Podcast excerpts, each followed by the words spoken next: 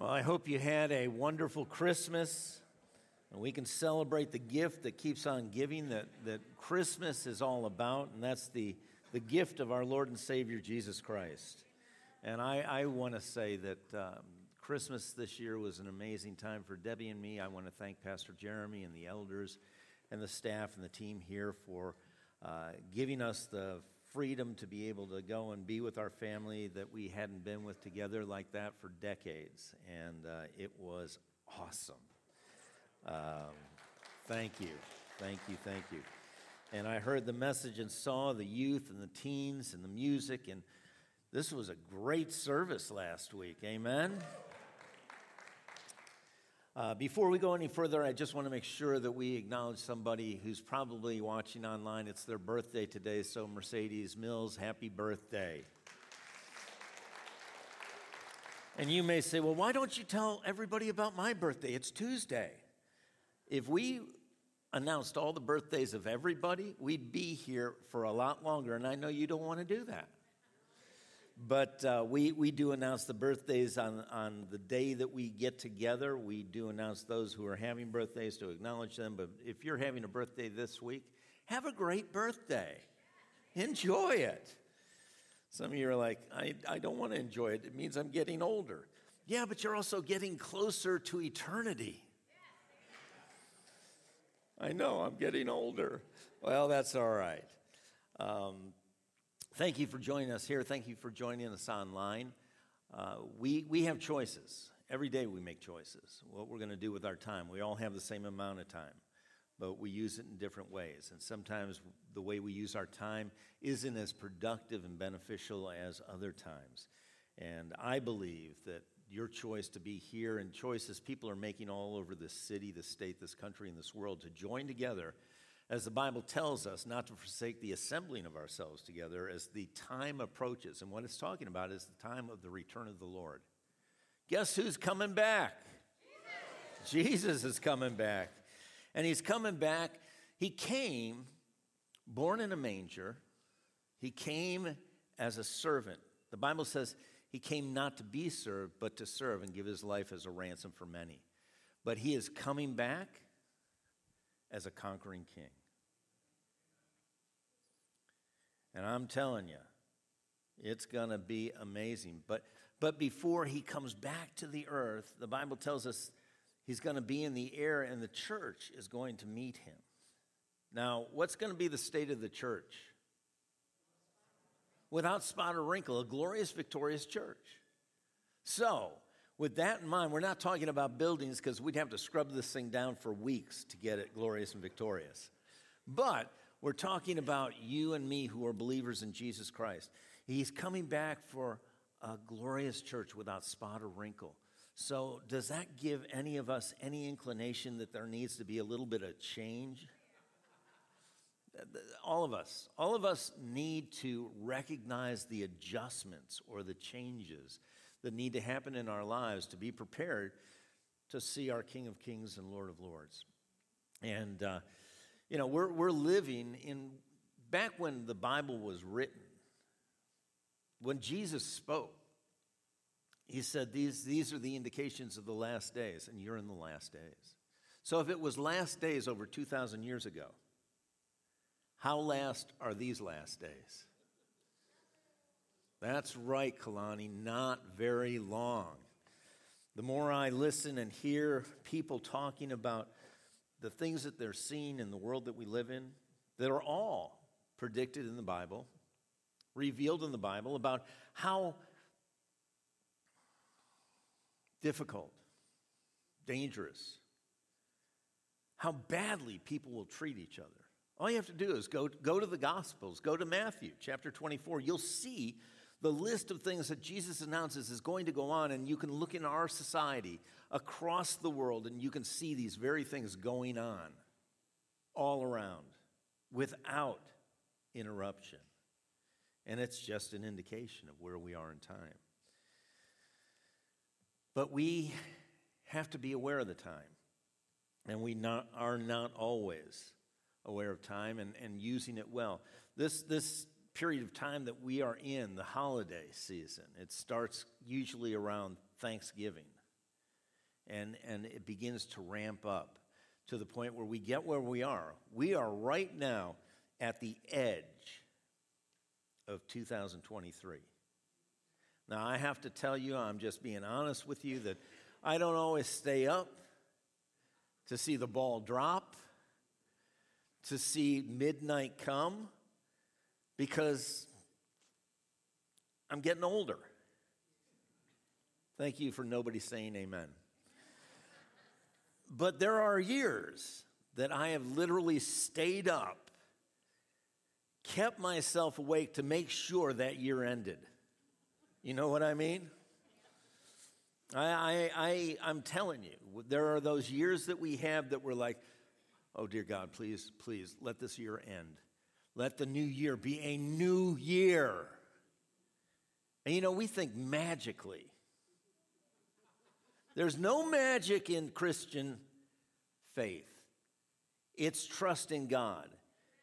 God doing what He said He'd do, we believing He'll do it, we expect He'll do it, but it's not just like poof,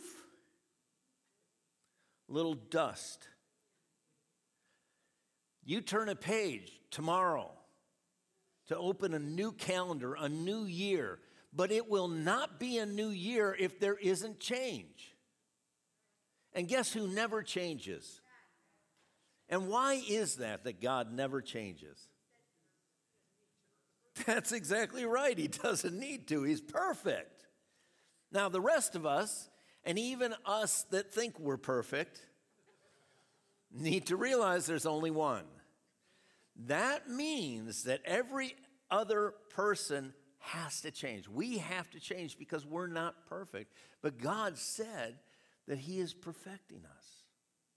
He is developing us. He is maturing us. Don't you want to be the best version of you? We want you to be the best version of you.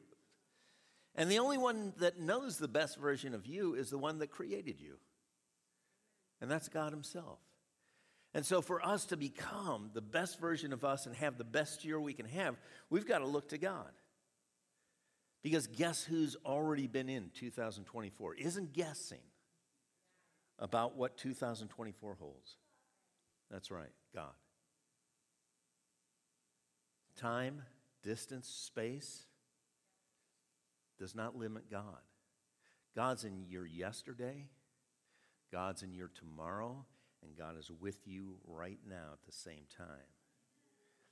And I don't know about you, but that, that kind of just scrambles my brain because I can't comprehend it, but I've got to choose to believe it because it's what God's word says.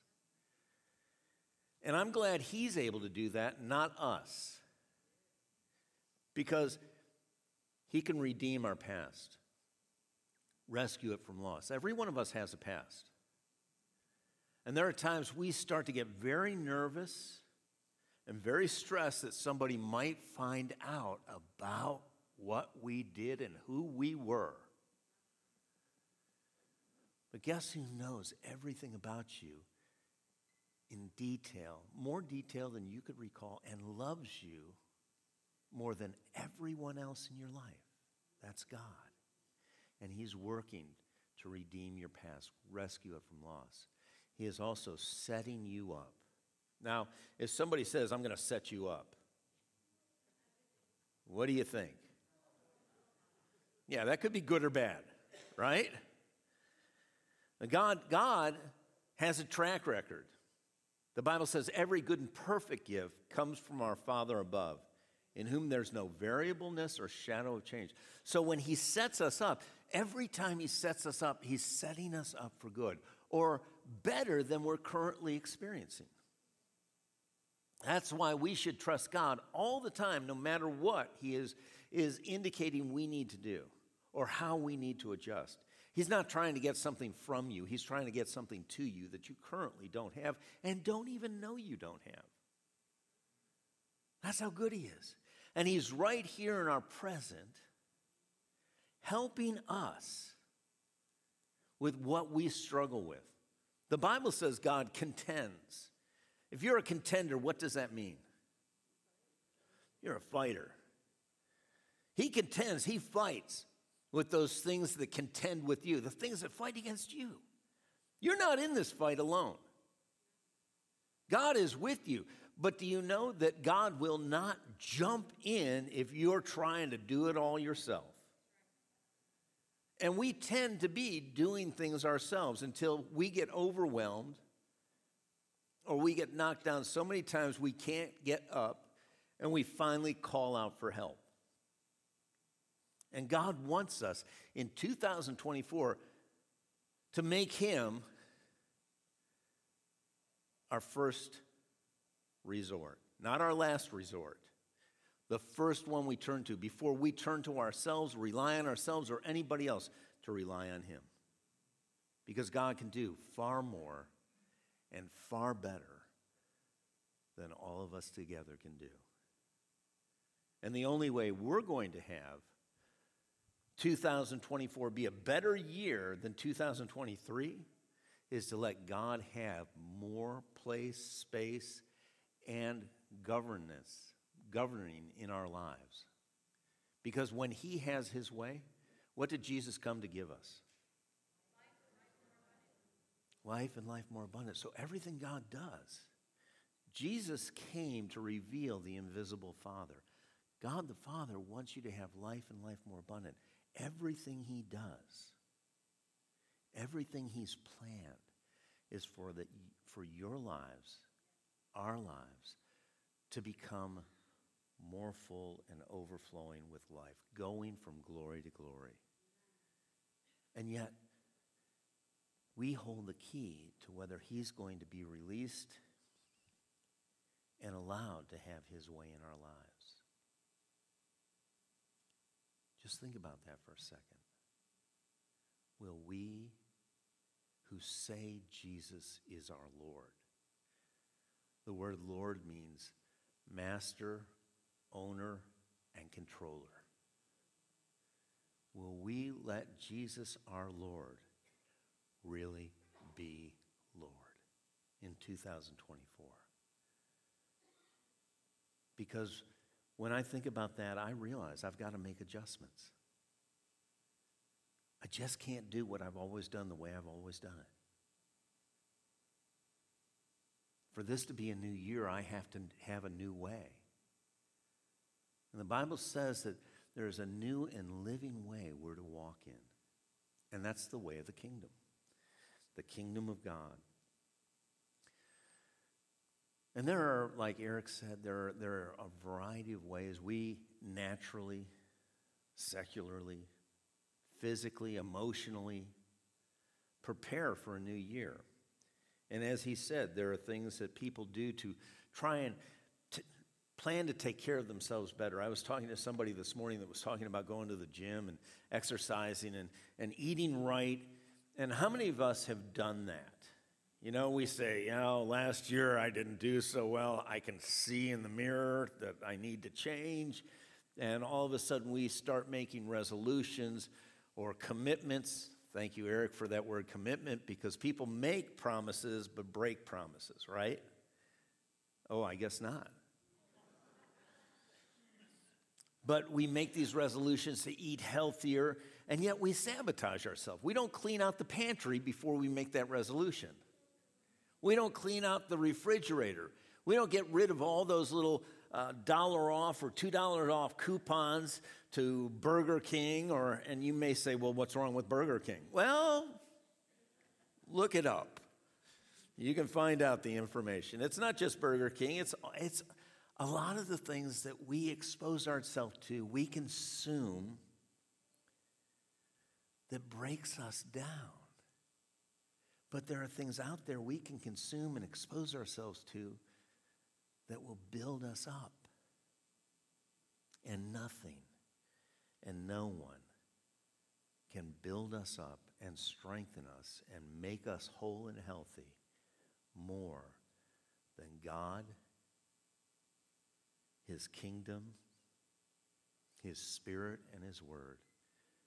And yet, for that to happen, I don't know about you, but I know in my life I've got to make adjustments. I got to change and stick with it and have people hold me accountable.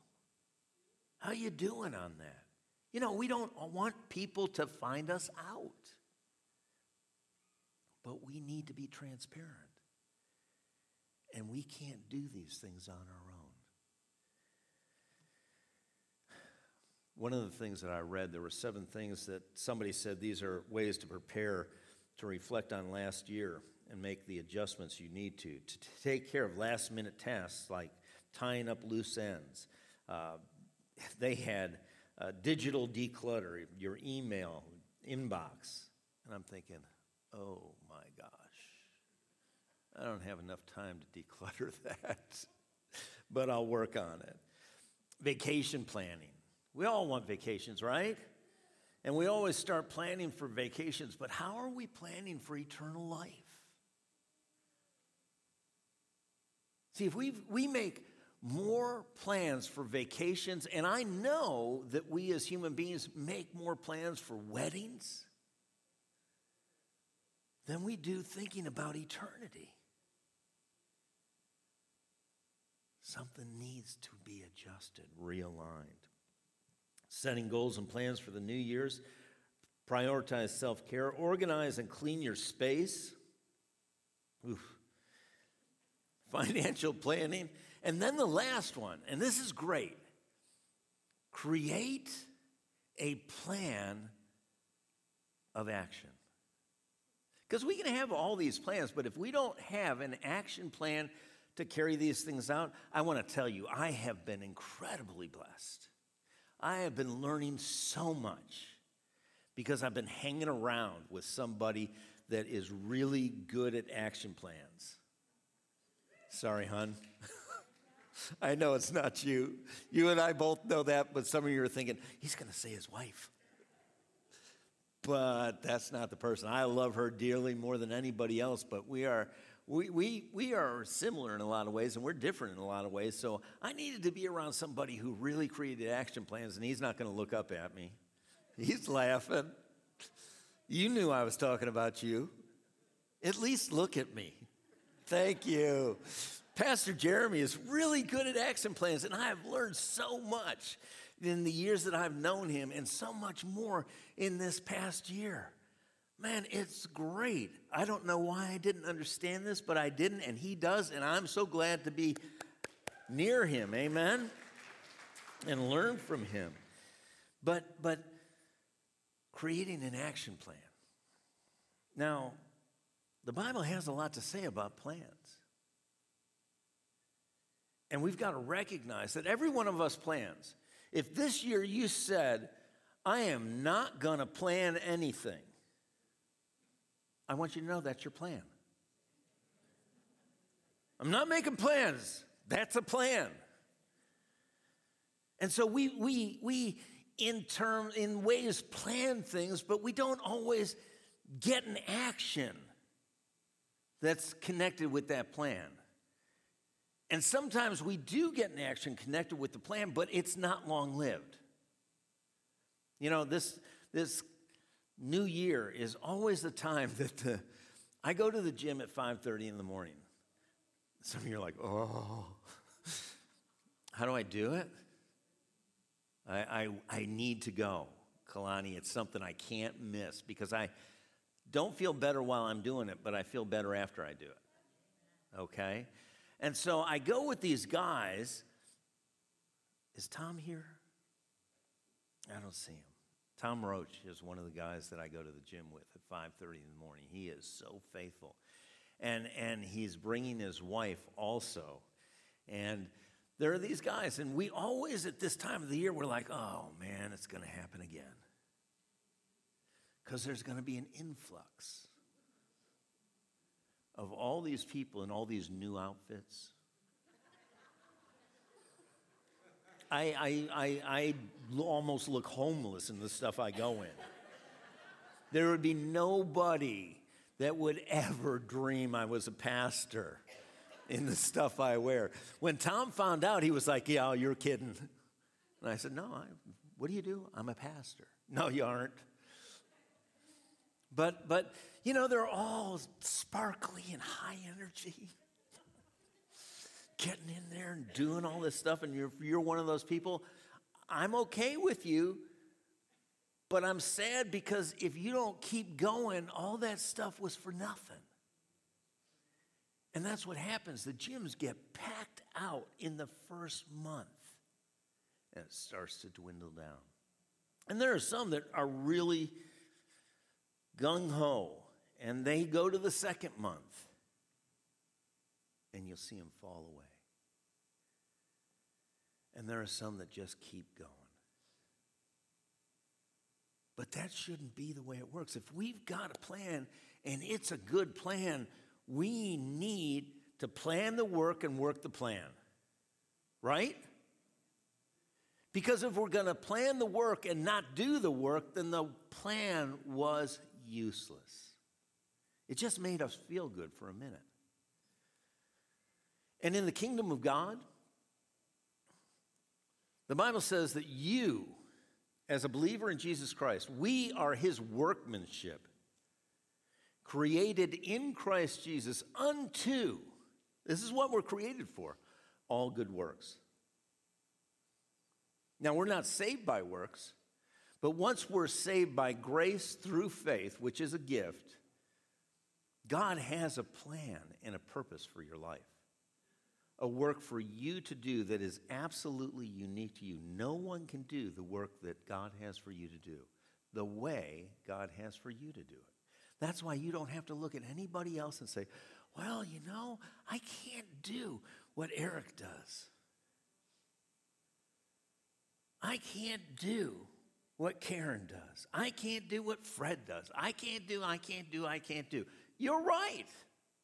God never created you to do what they do the way they do it, but God created you to do something unique and wonderful in the kingdom of God and in the world that you live in right now.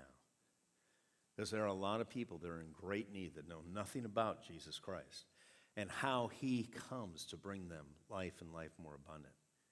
And we're here, every one of us are here to fulfill the Great Commission go into all the world and you may not go into Tanzania, but you have sent people to Tanzania.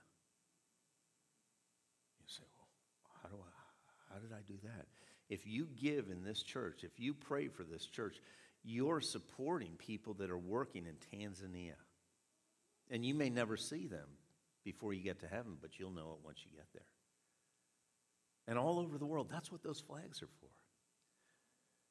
And that's why we put them up because we want people to recognize this isn't about this church. This is about God's church and the people that God so loved. He sent his only son. That we're supposed to be in this part of life, which is the shortest part you'll ever have. Because exiting this life, you enter eternal life as a believer. Life doesn't end it just changes from temporary to eternal. And in this life, we're here to impact other lives so that heaven would be full. The biggest travesty would be that heaven didn't have everyone in it. But Jesus Christ said, I am the way, the truth, and the life, and no one comes to the Father except through me. I know we hear all sorts of things out there. There are a variety of ways to get to heaven. But Jesus said, no. One. There was only one person that died and gave his life to remove sin that keeps us out of heaven from the lives of all of us, and that was Jesus. And yet we are here having the benefit of what Jesus has done in our lives to help bring other people to that same benefit and that same abundant eternal life that starts here in this life and goes on forever. But if we're going to do that, we've got to be more considerate and caring of other people than just ourselves. And it's not that, that we don't know that, but we we get so caught up with so many things we want to do and we need and we think and we say and we, we, we, I, I, I, me, me, me. And when we look at Jesus' life, we realize he didn't do anything of himself or for himself. He said, I didn't come to be served, but to serve and give my life as a ransom for many. I didn't come to seek my own will, I came to do the will of my Father. I came to seek and save the lost. I know we, we, many of us know that the Word of God says that we'll do the works of Jesus and greater. And we all think about miracles, and that's great. God does miracles. I want to tell you about a miracle this morning that I heard about. There was a person in this congregation that had gone to the doctor, and the doctor had uh, done a procedure and found something that did not look good. And, and there were some indications that it could be very damaging. And so referred one of the members here to a specialist.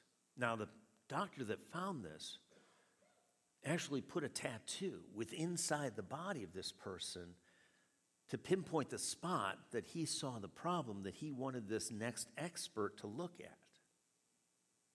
So they would get the spot right and they went into this second procedure that the expert was going to look for this situation that was not good. Looked all around in the area, could not find. Could not find what the first doctor marked as this is very dangerous, potentially. And the doctor said, I don't know how this happened.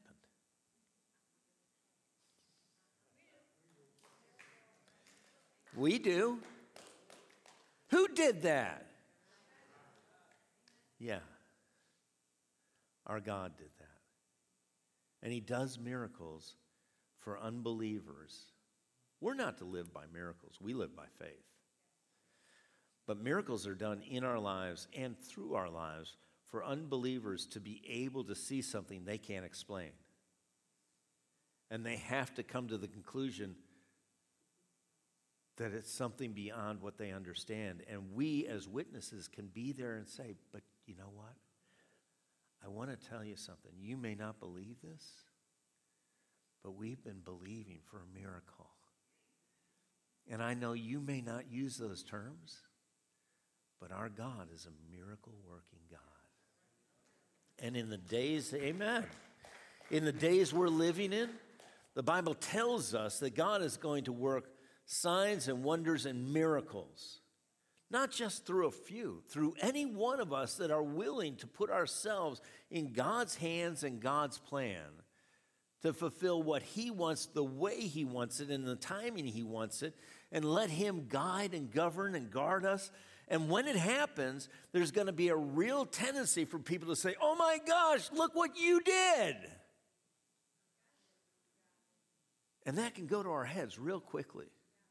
Because every one of us seems like there's something inside us that's longing for someone to acknowledge us and value us and treasure us, and it's already happened. And we don't need to look to everybody else that is going to be cheering you today and possibly turning on you tomorrow because they did it with Jesus. And if they did it with him and he was perfect, what kind of shot do we have? But in those moments, we're going to be able to be vessels of honor that God would flow through. Because the last time I checked, I'm looking at y'all guys are a fine looking group.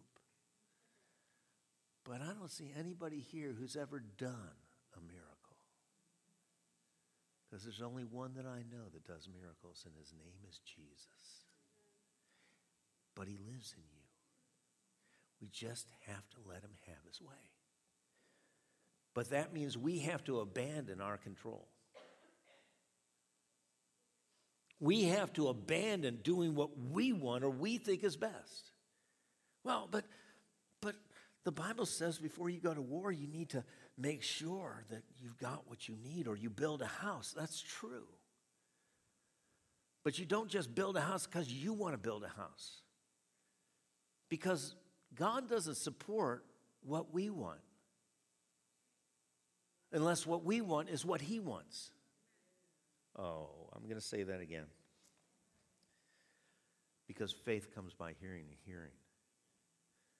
God doesn't support what we want because what we want may not be what He wants.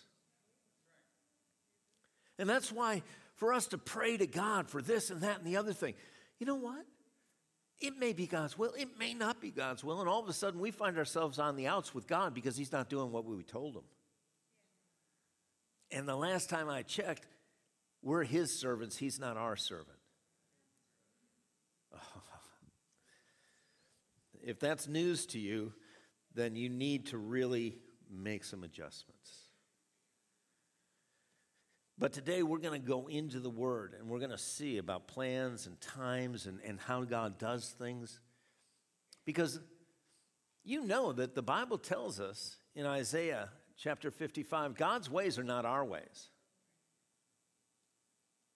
So that means our ways are not God's ways unless we adjust to Him.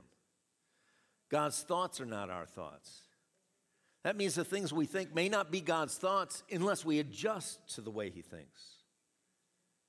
His ways are higher, His ways are better. His way is best. All the time, without exception. Everything God asks, everything God wants is absolutely the best for our lives even though it may not sound like it, look like it, feel like it. We can't walk by what it sounds like, looks like, feels like. We've got to walk by faith. And every good and perfect gift comes from our Father above. Let's pray.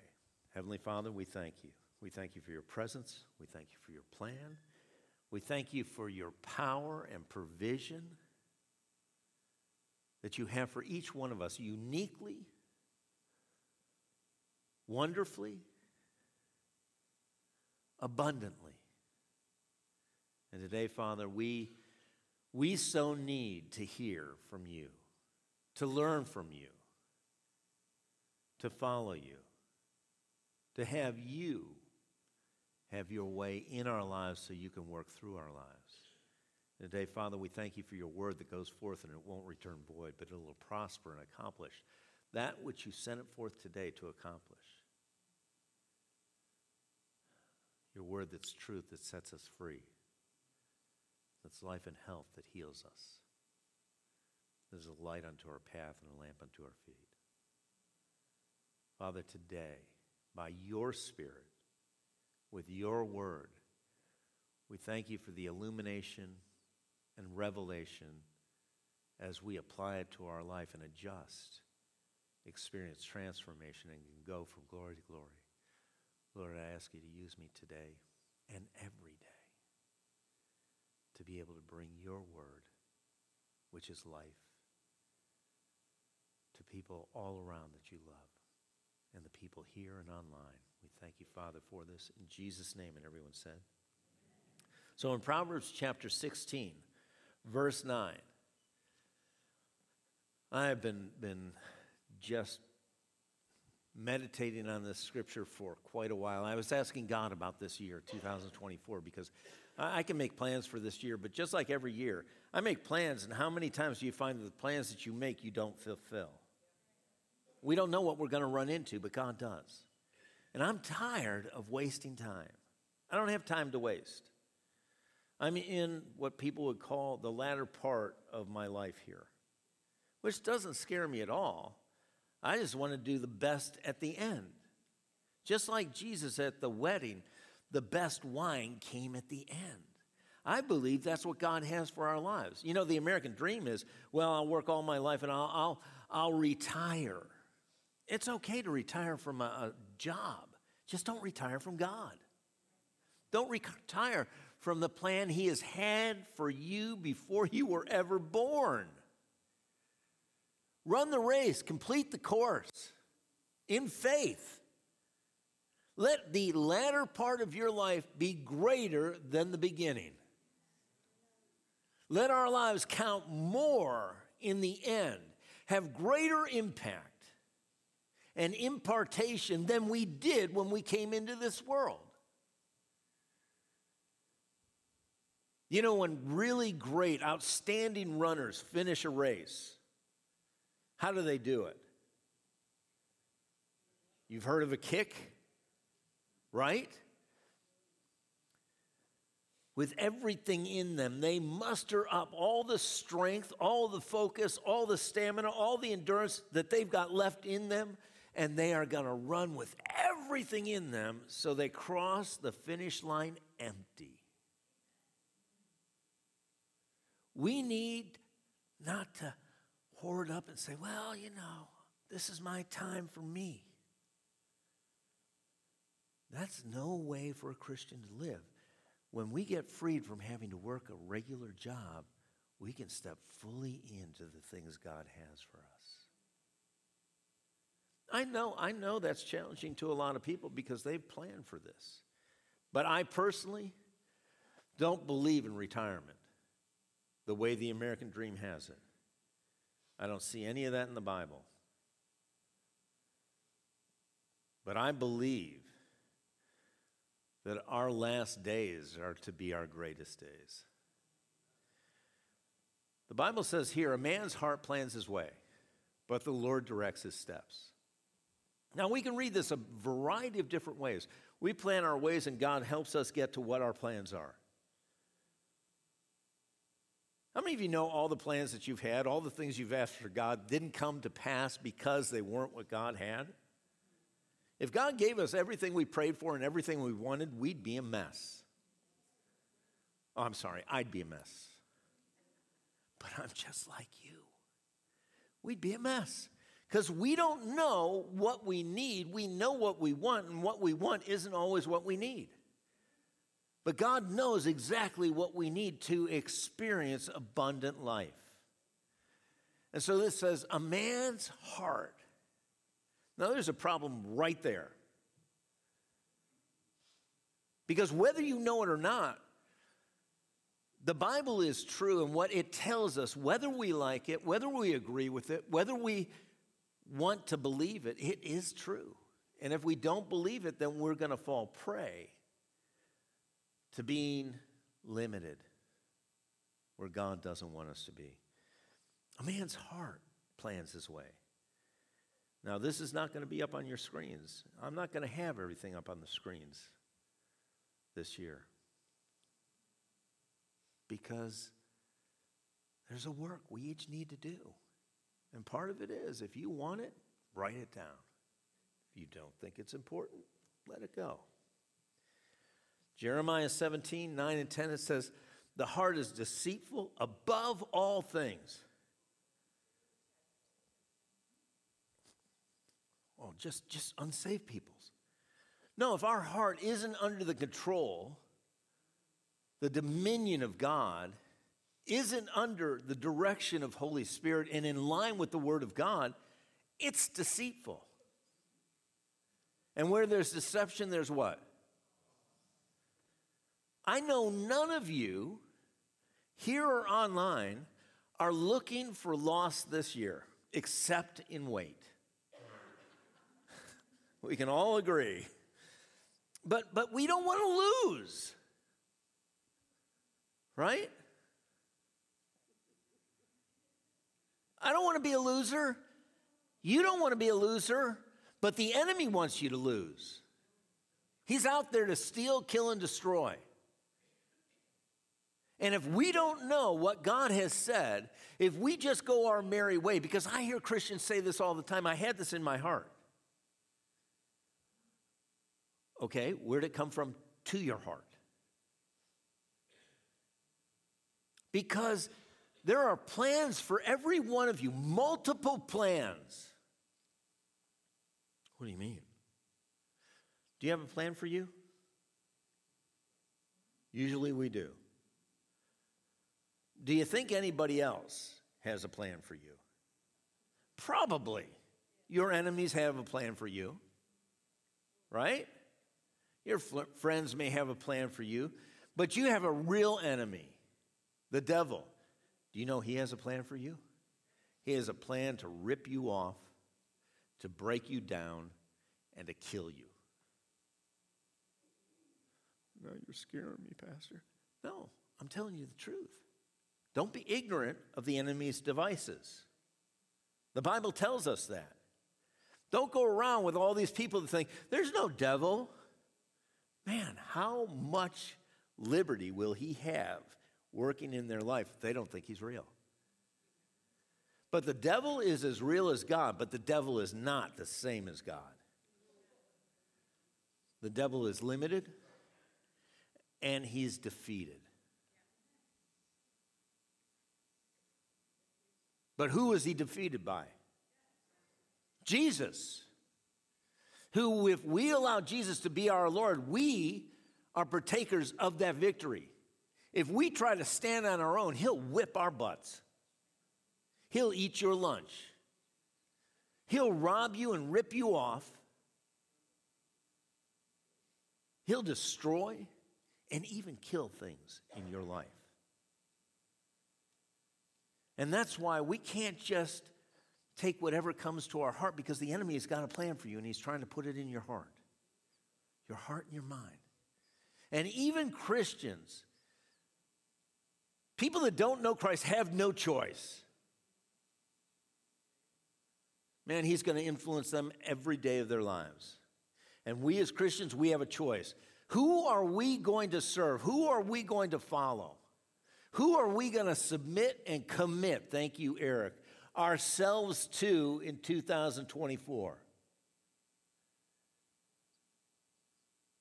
Because if it's not God, now wait for this. This is really heavy revelation. If it's not God, it's not God. Let that sink in. Because He's the only one that wants you to have abundant life. He's the only one that wants to make you overwhelmingly more than a conqueror in all things. He's the only one that wants you to prosper and be in health, even as your soul prospers. So, every other plan, ours for ourselves, our best friends, our enemies, the enemy of our soul, the devil, are all plans to fall far short from what God's plan is. And I don't want second plan. I want God's first plan. I want God's best plan. Do you?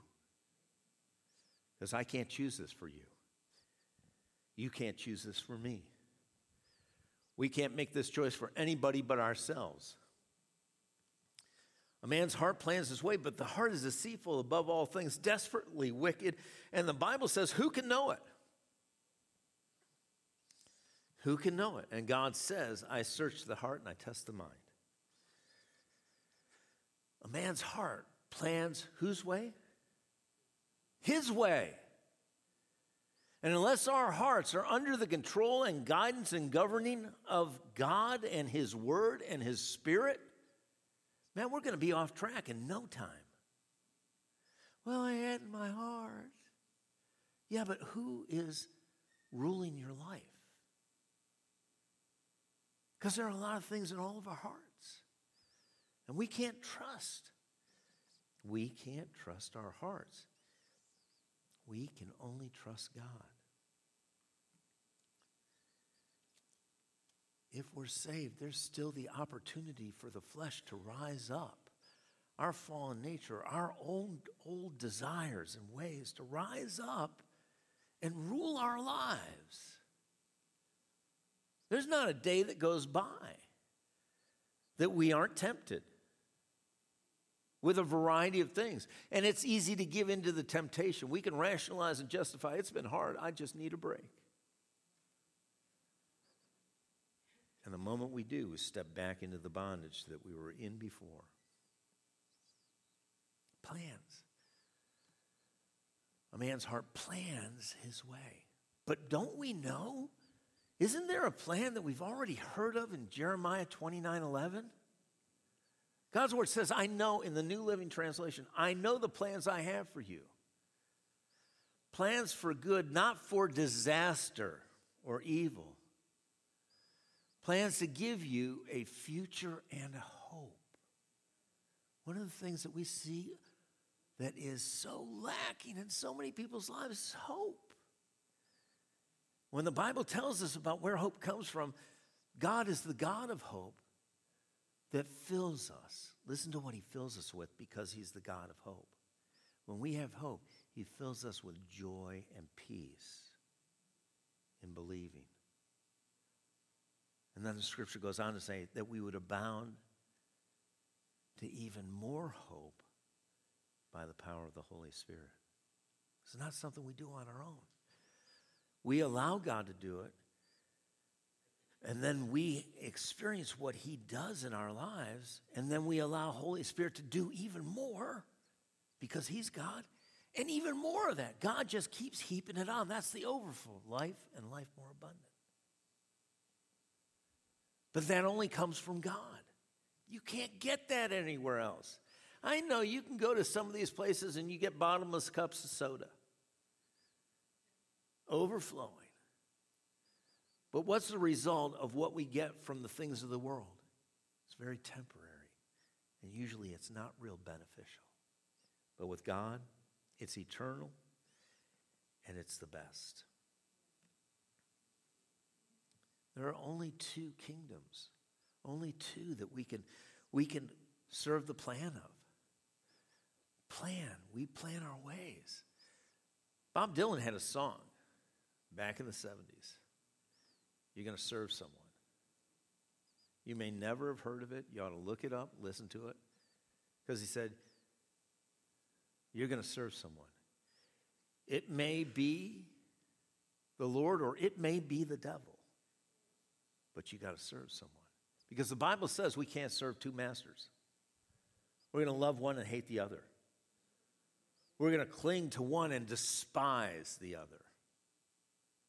And we can't love God, and it says money. But you can fill that with anything else you want. We've got to love God with all our heart, our soul, our mind, and our strength. Consuming our whole being with God. And I know this is an ever present challenge in my life because I get so distracted. Squirrel.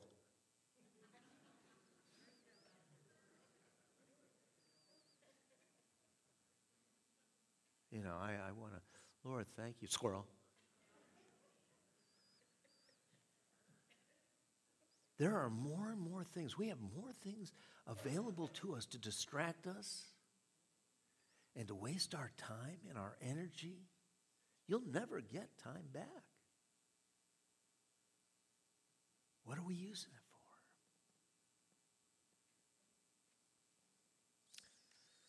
for? Plan his ways, but thank God for the buts. But the Lord directs his steps. See, we're either going to run our plans or we're going to run his plan. You can't run two plans at the same time. It's like running two different paths. And you may be able to do it for a little while, but it eventually gets uncomfortable, then impossible. And it says, but the Lord, the Lord. Remember, I told you the word Lord means master, owner, controller. I heard one of the best explanations for me, help me to understand what it's like to have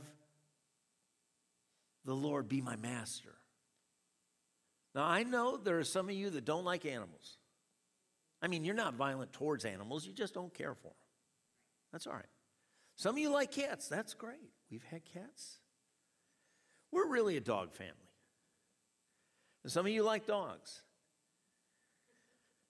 And this pastor, Pastor Tony, was talking about master in relationship to dogs. Now, isn't that relatable? Dogs have masters, correct?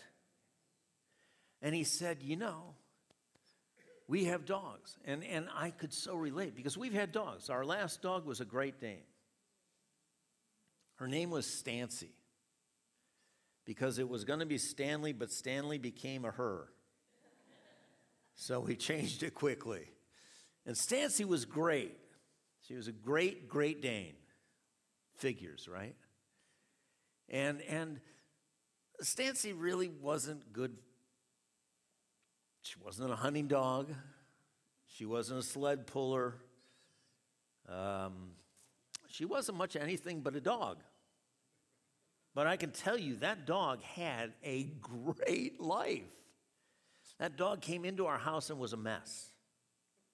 Seriously. Worms, skin stuff. I used to have to bathe Stancy with this sulfur. My hands and she, she was a white Great Dane, would turn bright yellow. And I went through this week after week after week. And what did she do to deserve it? Nothing. She just happened to be in our house. I happened to be her master, her owner. Our family did. That dog ate well. And I'm telling you, it wasn't cheap. And so we, we took care of her food. She had free health care.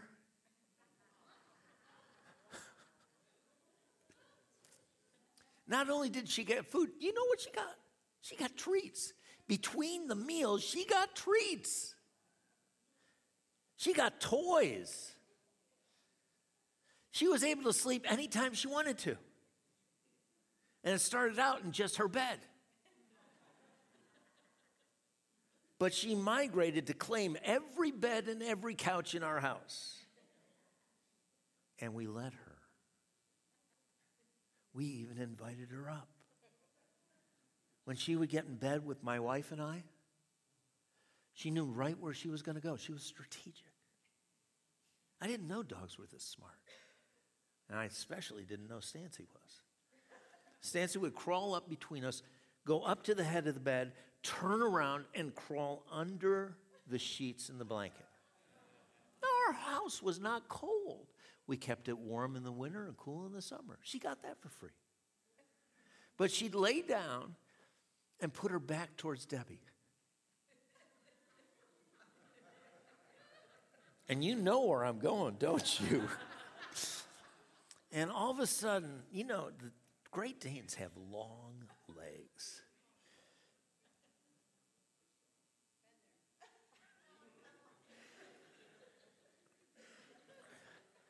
Guess where those legs were going? I got pushed out of bed more times than I could count. And I would just go to another room or a couch that she didn't want at that moment, and I would sleep there. She had a great life. But how many of you know not every dog has a great life? Because we were good masters, we were good owners. Her life was good. But there are dogs, and, and you see commercials for, I don't know what it is, but for animals that have been mistreated by their masters. And if you have a bad master, you have a bad life. And if you have no master, if a dog has no master, what are they? They're astray. And their life is even more difficult. The life of a dog with a bad master is they can be neglected, they can be abused. They can even be killed. The life of a stray is a life of constant danger, continuous uncertainty. And I just want you to close your eyes for just a second. And I want to ask you a question. As you can see with a dog, their life is absolutely connected and dependent on their master. If you have a good master, you have a good life. But if you have a bad master or a no master, you know, the Bible tells us that Jesus is Lord. but he's Lord of those who choose to make him their Lord. Until that point, Jesus said this to the Pharisees and Sadducees Your father, your master, is the devil. And if you're here today and Jesus is your Lord, your master, then you have the opportunity for the greatest life any human being has ever experienced. Not without difficulty, but knowing in the midst of the difficulty, your master is there to take care of you, to provide for you, to protect you, and to continue to make your life the best it can be. But if you have not made Jesus Lord of your life, then you have a bad master, even if you think you have no master. And today I want to offer you the opportunity to experience new life, abundant life. Again, not without difficulties or challenges. We all have them because we're living in this fallen world. But realizing that you don't have to overcome this life alone or in spite of who's ruling your life and not even knowing who's ruling your life. If you're here and you have never received Jesus as your Lord, you at home, if you've never received Jesus as Lord, as your master, as your owner, as your controller, then today I invite you to pray. Pray with us and invite him to be Lord of your life. If that's you here in person, I want to know who I'm praying with. We're all going to pray together, but I want to know. Because then I can continue to pray for you. So if that's you, I just want you to lift your hand with every head bowed, every eye closed. Thank you. Thank you. Let's pray this prayer together. Heavenly Father, I thank you for your son Jesus, who came into this world, lived a sinless life, died on the cross to pay the price for my sin, and was raised from the dead, glorious and victorious, seated at your right hand today. Today, Lord Jesus, I come to you and I confess I'm a sinner. I ask you to forgive me. I thank you right now for your free gift of forgiveness and for cleansing me from all things of my past. Thank you, Lord Jesus, for saving me. I am yours. You are mine. From this day forward, guide me, guard me, govern me. I want to know you, and I want to fulfill your will. And I thank you for my new life that starts today and goes to eternity. Thank you for saving me. In Jesus' name, amen, amen, amen.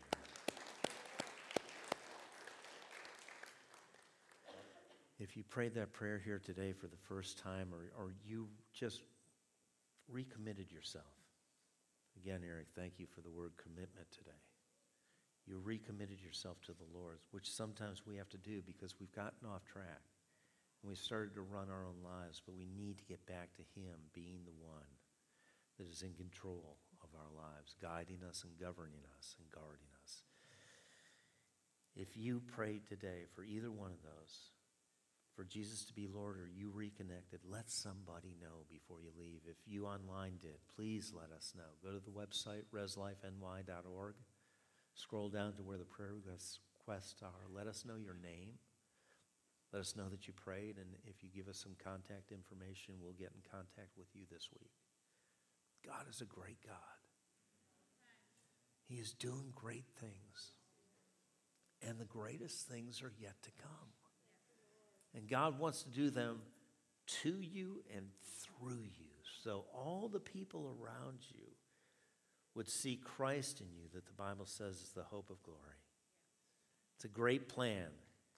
He's got a plan and he's working the plan, and the plan works. So let's get with the plan.